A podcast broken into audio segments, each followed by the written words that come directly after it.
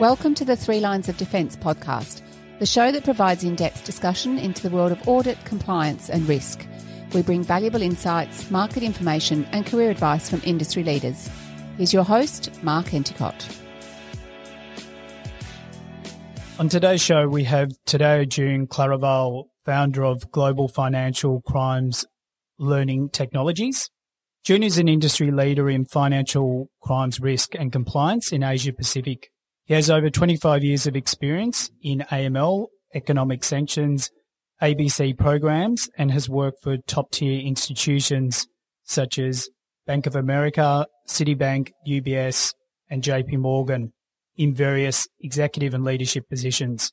Jun left his role as managing director at Bank of America Merrill Lynch last year to pursue his passion in helping risk and compliance leaders to further develop their work by providing them with training, coaching, and mentoring.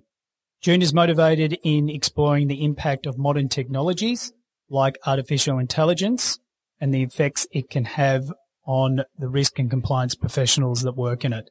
Jun, welcome to the show. Thanks, Mark. Happy to be here. I'd like to start off with your early life. Can you share with us a little bit more about growing up and your early component of your life? Sure. Well, Firstly, I was born and raised in the Philippines and uh, I was raised in a military family. So my father, he was, uh, well, he retired as a brigadier general in the military academy in the Philippines, which is the, the counterpart of West Point in the U.S. So as you could imagine, you know, that taught me a lot of good lessons around discipline, around the importance of routine, responsibilities, integrity. And, um, I, I always thank him for that. In fact, just coincidentally, it's his birthday today and and I thanked him precisely for those virtues that he passed on.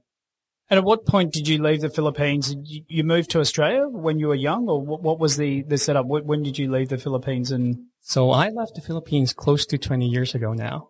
And at that time I was with JP Morgan and they were offering me an opportunity to take on a regional role, which is one of the I guess, in terms of a turning point in one's career, moving from a country role to a regional role within compliance really opens a lot of doors. So they moved me from the Philippines to Singapore. So that was the first time I left the country in 2002, I think. Interesting.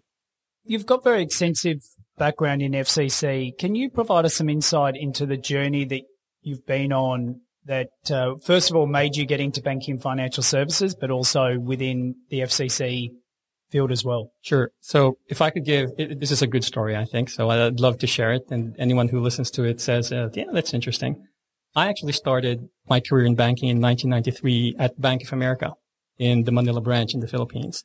I was the receptionist. That was my first job. I was the counter. Yeah, receptionist. I was receiving guests for the bank. Um, met a few celebrities there as a result because they were banking with us. And uh, I stayed for about four years at the bank in Bank of America at that time.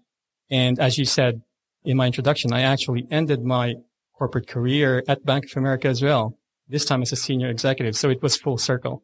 And in between that, that's where I built my compliance career and where I moved to, to JP Morgan at some, at one point where I became the country head of compliance. And I got really into compliance and financial crimes, I think in early 2000, where I was at JP Morgan and they circulate new laws, rules, and regs to compliance people and to finance people. And I got hold of a copy of the draft Patriot Act, the USA Patriot Act, and I and I read it on my on my spare time, and I just fell in love with the whole idea of getting involved in a function within the bank that helps prevent really bad things from happening. And that really, to me, drove this passion to pursue a career within financial crimes Shortly thereafter, by the way, they, they did offer, uh, open up a compliance role within financial crimes at JP Morgan, which I applied for. And that led me to my opportunity in Singapore to be part of their regional AML team. And how long were you in Singapore for? A couple of years. I was there from uh, 2003 2004 or five, I think. Right. Okay. And then you moved back to Hong Kong or to Hong Kong? Uh, no. So after Singapore, that led me to an opportunity to move to Australia uh, one of the things or one of the benefits of working for global banks is that there's a lot of opportunity there for people who demonstrated that they can actually, first of all, you got to do an excellent job on whatever it is that you're currently doing. And once you've done that, opportunities to be, to move to other locations, other countries to pursue your career within the bank. And at that time in JP Morgan, they, they wanted to, they wanted to create their regional surveillance team for Asia. And uh, I said, I raised my hand and said, Hey, I'd love to be considered. And uh, they took a chance on me. Very good. And how long were you in Australia for? So at that time, that uh, that was a five or six year stint in Australia, and during that time, I spent half of that at JP Morgan building that surveillance team, which still is in existence right now, by the way. I heard they're still there. And then the other half of that six years, I was the, the MLRO for UBS AG, the, the investment bank in Australia. And then it was back to Hong Kong after that? Yes. So to... that, that was my first move to Hong Kong after, after that stint in UBS. I was concurrently the MLRO and also the, the regional head for surveillance for UBS in Asia Pacific. And they wanted to further build on that regional surveillance team and include other functions like testing and the like. And I was tapped to, to lead that from Hong Kong. So that led to that opportunity to move to Hong Kong. This was in uh, 2010. Right. Yeah. And, uh, what about around mentoring? Has there been a particular person that has been a key mentor in your career? And, and if so, what, what sort of impact have they had on your, both your career and leadership style? I, Mario, I love that question around mentoring because I strongly believe in the importance of mentoring.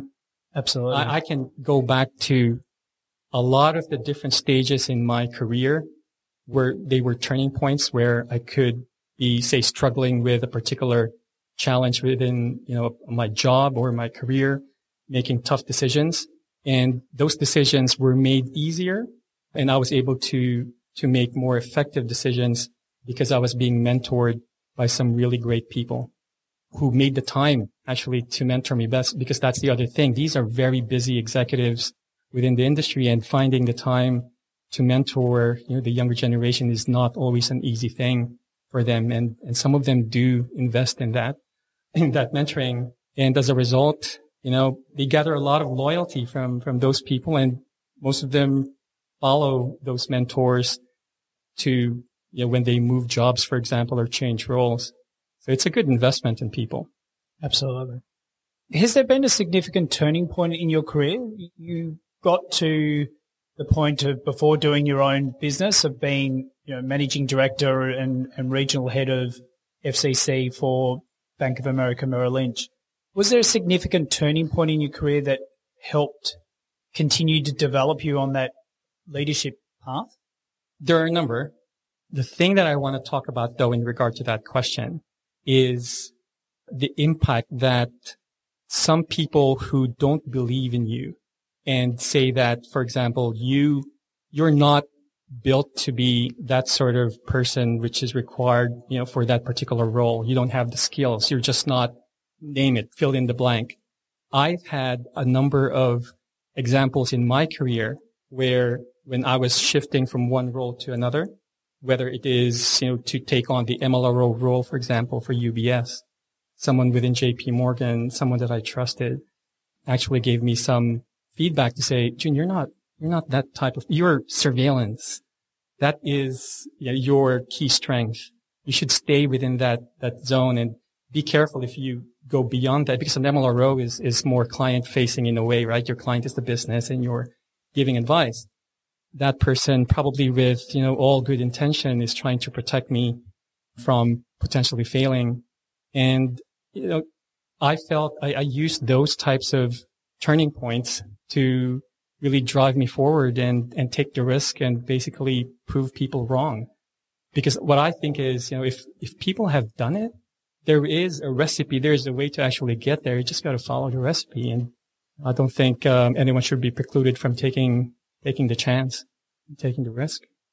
During your career, you've managed significant size teams. So What do you believe are some of the key attributes of a successful leader?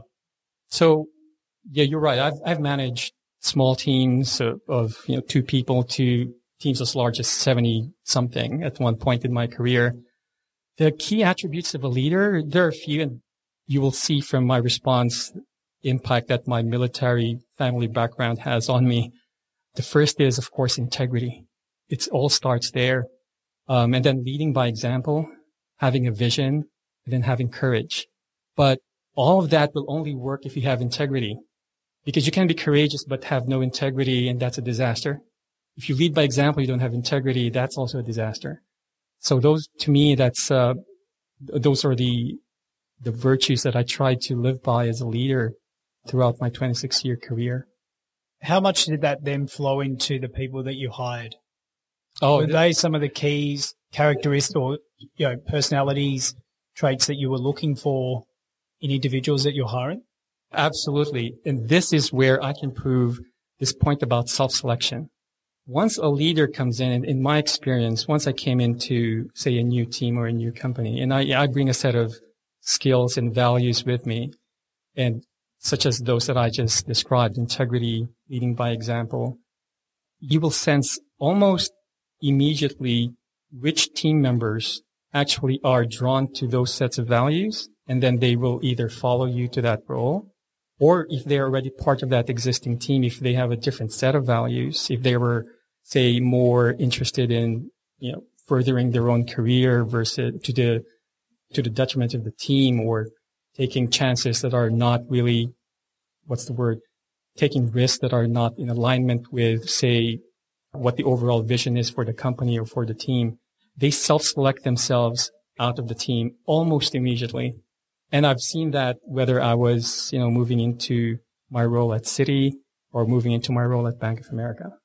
What advice would you give to someone if you were restarting your career again now, a younger version of yourself? What would be the advice that you would give yourself you started your That's career over pretty again? easy. Get a mentor. Just really find a mentor. And it's easier said than done.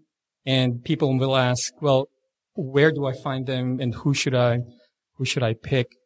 Find someone who, first of all, you respect and someone who has demonstrated that they have achieved the results that you actually want. And uh, because some people are really good in their careers and you can follow those types of mentors, but maybe they're not so good in their personal lives, you know, or, or they're suffering from health issues as a result. So whatever's important for you or to you, you need to find a mentor that has already demonstrated that they have achieved not just results, but real outstanding results in those areas. So find those mentors and, and get close to them. What stage in your career did you first have your mentor? I'd say that would be maybe seven years in. And even then it was touch and go. In 26 years that I've been in the corporate world, I probably had two, maximum three really good mentors. I've had maybe a dozen managers or more. So it's um, difficult to find those really good mentors that, again, are the types of people you you want to be like or achieve the results that they've achieved and are willing to invest the time and their reputations as well on you. Because being a mentee of someone, it involves them opening doors for you. For example, uh, making introductions to your or opening or like in my case, in terms of the roles that I've moved into, it was because my mentors were actually the ones giving me the opportunity and taking the risk on me, even though not all the time I, you know, I didn't really have all the requisite skills at that time. So what advice would you give to someone when they're looking for a mentor? What should they be looking for? So firstly, it's like the first thing I want to say is you need to have one and you need to do whatever it takes to find those mentors, whether it is within the industry, outside the industry. It's like uh, world class athletes, right? Every world class athlete has a coach, even though they're already the best in the world. The CEOs of the banks that you work for, they've got coaches, they've got mentors. So do whatever it takes to find them. How do you find them? Going back to what I said in terms of looking at people who have achieved the results that you have, that you want to achieve. That's one. But finding them is just step one. Getting them to actually recognize you or agree to mentor you is, is another. And one of the ways that I've seen work for me in that space is to, again, going back to the military background, it's proving loyalty to someone, proving commitment, proving that, uh, you know, you're going to be, I use the term, you know, walk on fire for them. And, you know, if you can prove that, then chances are good that they will invest in you. When you look at technology, it's impacting everything in our lives. What do you see as the future impact of emerging technologies such as artificial intelligence on financial crime compliance? Now, this topic is very close to my heart. So the emerging technologies, automation, AI, machine learning, people, when they hear about that or read about it, they have one of two types of reactions. One is fearful. They're fearful for their jobs. What's going to happen to my career? Are the robots going to replace me? On the other end of the spectrum are people who are just passively, you know, not or being indifferent about the whole thing or not really thinking about what potentially could happen in the future. So I'm very passionate in terms of bringing this at the forefront of people's attention. Financial crimes professionals in particular, they need to prepare for this because the emerging technologies, uh, these are not going to make them obsolete, but it will radically change the roles that they're going to be having in the future, which as a result, then they need to look at their own skills because there's going to be a skills gap as these technologies come in. There will be different set of skills that will be required of them versus what they're, you know, currently exhibiting or are used to performing. So this needs to be at the forefront of what they're thinking of. And it's happening. So it's, this is not something that's going to be taking another five, seven, ten years. This is to me something that they need to look at over the next two, three years or even shorter.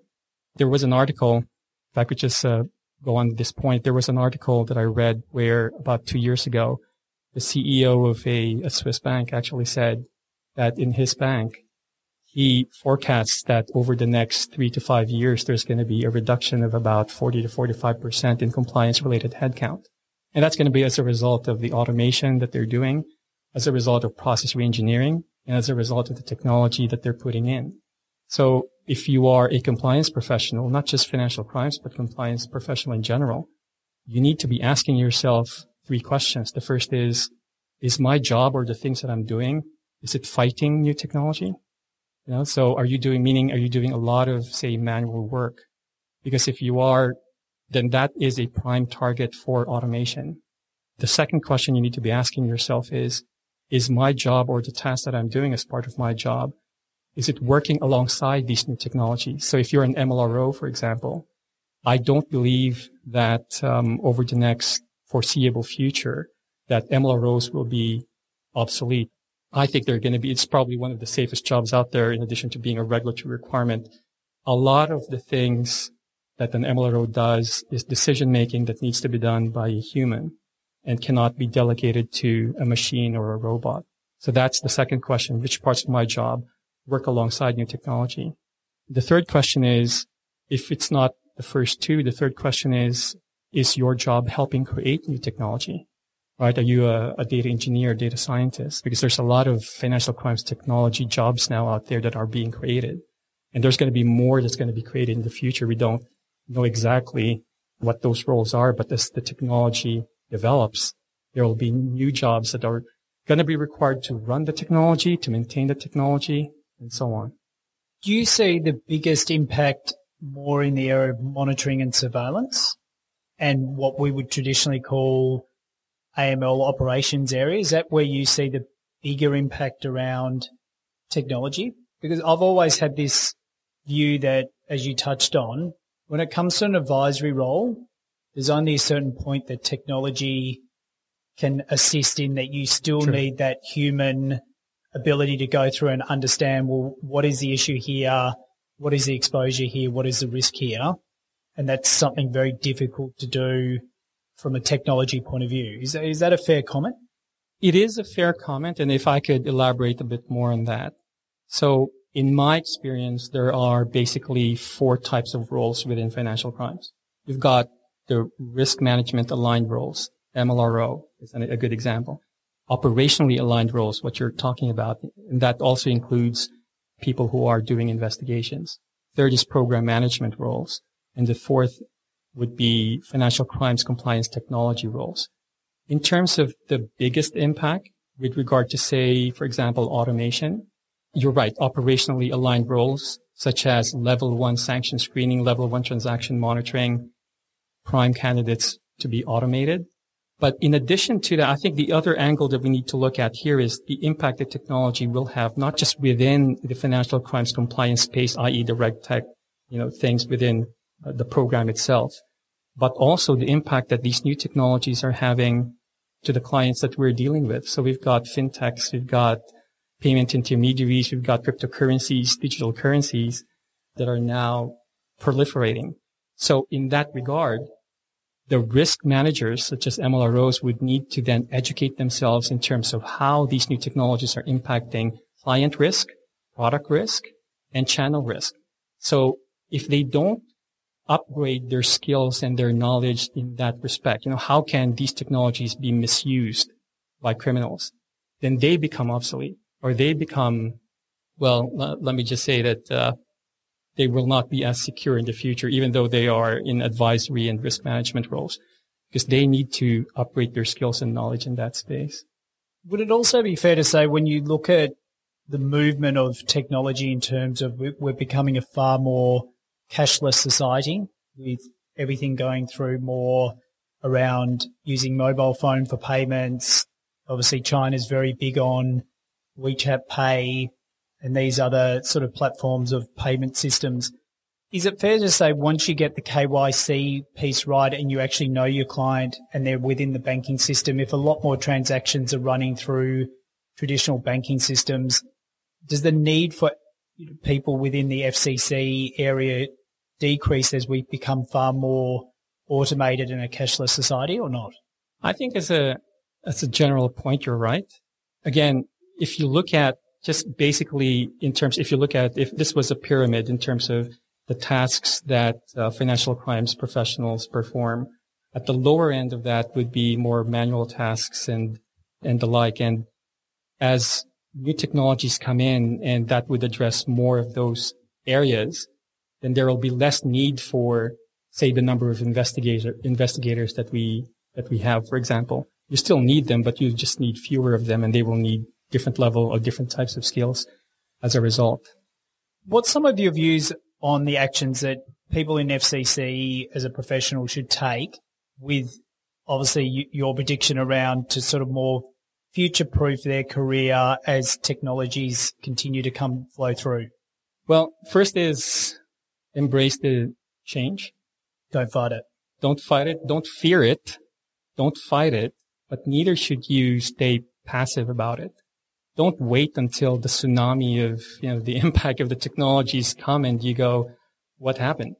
Right? You got to stay ahead of the curve. And how do you do that? Very simple things you could do. You could understand how AI is impacting your industry. There are some really good courses out there, free. Some of them are free.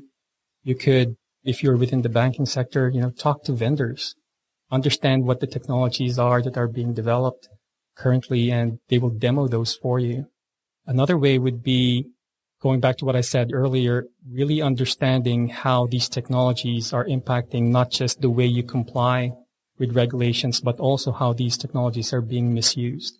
I had a had a conversation with a with one of the leading FCC professionals globally, I think two months ago about this point, and he and I both agreed that this subject of misusing emerging technologies by criminals and terrorists is not getting enough airtime and enough focus. So if we can bring that attention to, to that area and there can be collaboration with different FIUs, financial intelligence units, collaboration with regulators in the private sector and in terms of, and, and of course the vendors, the technology vendors in terms of understanding the real impact of this and how it can be misused. And how are you actually, within your role now in your own company, how are you actually helping people around this? Well, raising awareness is the basic thing that I'm doing right now, getting people to just realize that it's, it's already here. You know, people say emerging technologies, so it's, it's emerged. but, um, of course, there's still going to be a lot more development in, in terms of those technologies, but awareness is always the first step, right? Understanding that there is this change that is happening and then preparing for that sh- change, staying nimble and um, just continuously learning about the technology and how it would impact your your job and your career in the future. As a regional head at BAML, and you've held many other senior leadership positions that naturally carry a lot of work pressure and stress. How have you managed that, and what advice would you give to people who are under considerable work pressure and stress? What tips would you give them? So, when I was still with Bank of America, I would attend the the Wolfsberg the Wolfsberg conferences. So you're familiar with Wolfsberg. It's, it's the group of 12 or 13 banks. It's, they, they create standards for financial crimes globally. And, uh, whenever I speak to any one of them, any of my counterparts at the breaks, the first thing that most of them say is, we're just tired. We're burnt out.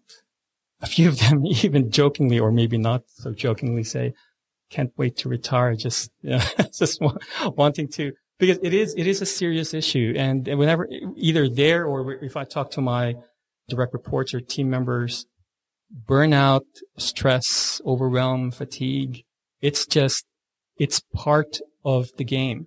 Now, what's the best way to deal with that? It's a number of things. One is understand that there are ways of dealing with it and how you deal with it is very personal to you. It's like someone says, you know, you need to have work-life balance. Work-life balance is defined very differently by, you know, different people. So it's very personal to you. So how you deal with it, I guess it goes back to my point about mentoring. This has to be one of those things that you talk to a mentor about and say, how do you deal with it? And if you see them actually dealing with it in a way that is productive, meaning you see them achieving at work and at the same time, you know, they're not sick or you know, they're not, uh, their health is not suffering and, and they've got, they're spending time with their families. You kind of want to know what they're doing. So that's, that's one way, I think, a very effective way of finding out you know, what it is that I should be doing differently, what it is that I should be doing more of, what are the things I should stop doing in order to address, you know, productivity breakdowns and, and burnout and the like.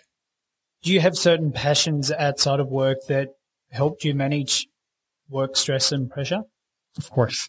I love to read. I love reading books. I just over the New Year's, I, there was this exercise that I conducted. I read it somewhere, which uh, said, you know, try to count the number of books you've, you've read over the course of your lifetime and then count the number of books that you want to read still for the rest of your lifetime. and I, I think I counted about close to a thousand books that I've read since, uh, since I started you know, having this passion for reading when I was about 13 or 12. And I do want to read maybe a thousand more. So that's a big passion of mine. Another is are the books extremely varied, or is there a particular theme book that you like? like yeah, biographies or. Fic- I love biographies. I mean, that's one of the the ways that I I sort of try to learn indirectly from a mentor. Right? They they may not be around anymore. You know, I love biographies about Abraham Lincoln, Churchill, Colin Powell, those types of biographies. I'm not too fond of fiction though, for some reason. I really need to get my head around fiction than reading fiction. And, and I think it's important to read fiction because it, you know, not only rounds up my whole reading experience, but as they say, life imitates fiction. And you know, so I'm sure there's something to learn there as well. But yeah, so that's, that's definitely one. And the other is spending time with my family, my wife and my kids, which is the primary reason why I went back to Australia because everyone's back here now. You know, I don't want to be all alone by myself um, in another country, even though you know I'm I'm in a in a very good role, you know, in a very prestigious role with a with a prestigious bank. So spending time with my family, we we play board games. We love playing board games. So I'm not sure if you've heard of the board game Catan. No. Uh, it's look it up. It's it's uh, it's it's really interesting. You'll play it for like three hours easy. And the third and last thing is I love um, being in nature. So whether it's at the beach or in the forest, somewhere, just being around nature helps rejuvenate me and gives me gives me energy. Was it a big decision for you to, as you say just before, you, you left a very prestigious role senior leadership position to go and start up your own business. Is that something that has always been in the back of your mind and a passion that you've wanted to do? Or how, how did that come about? It's always been a dream of mine to do this. I would have preferred to start it maybe a bit later, maybe two or three years later than I did. But for family reasons, I had to, to do it sooner.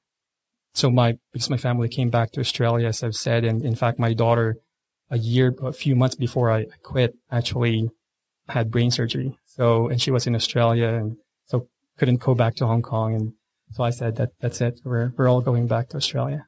So family is one of the main reasons, but had it not been for that, if I still would have some of my family in Hong Kong, I would have stayed for another few years because I, I really do love what I do and I love the team that uh, I had at that time. Now, what's the experience been like? It's uh, been a roller coaster. And it's uh, so for those folks who dream about starting their own practice or starting their own company and they're currently in the, in the corporate world, let me give you this one piece of advice. Whatever it is that you think it will take, it will take probably 10 times that, whether it is the amount of time to get anything started or going or the amount of um, investment that you need to put in, the amount of effort. It's 10 times that. I'll second that, Jun. You're, you're absolutely right. I know, right. Absolutely.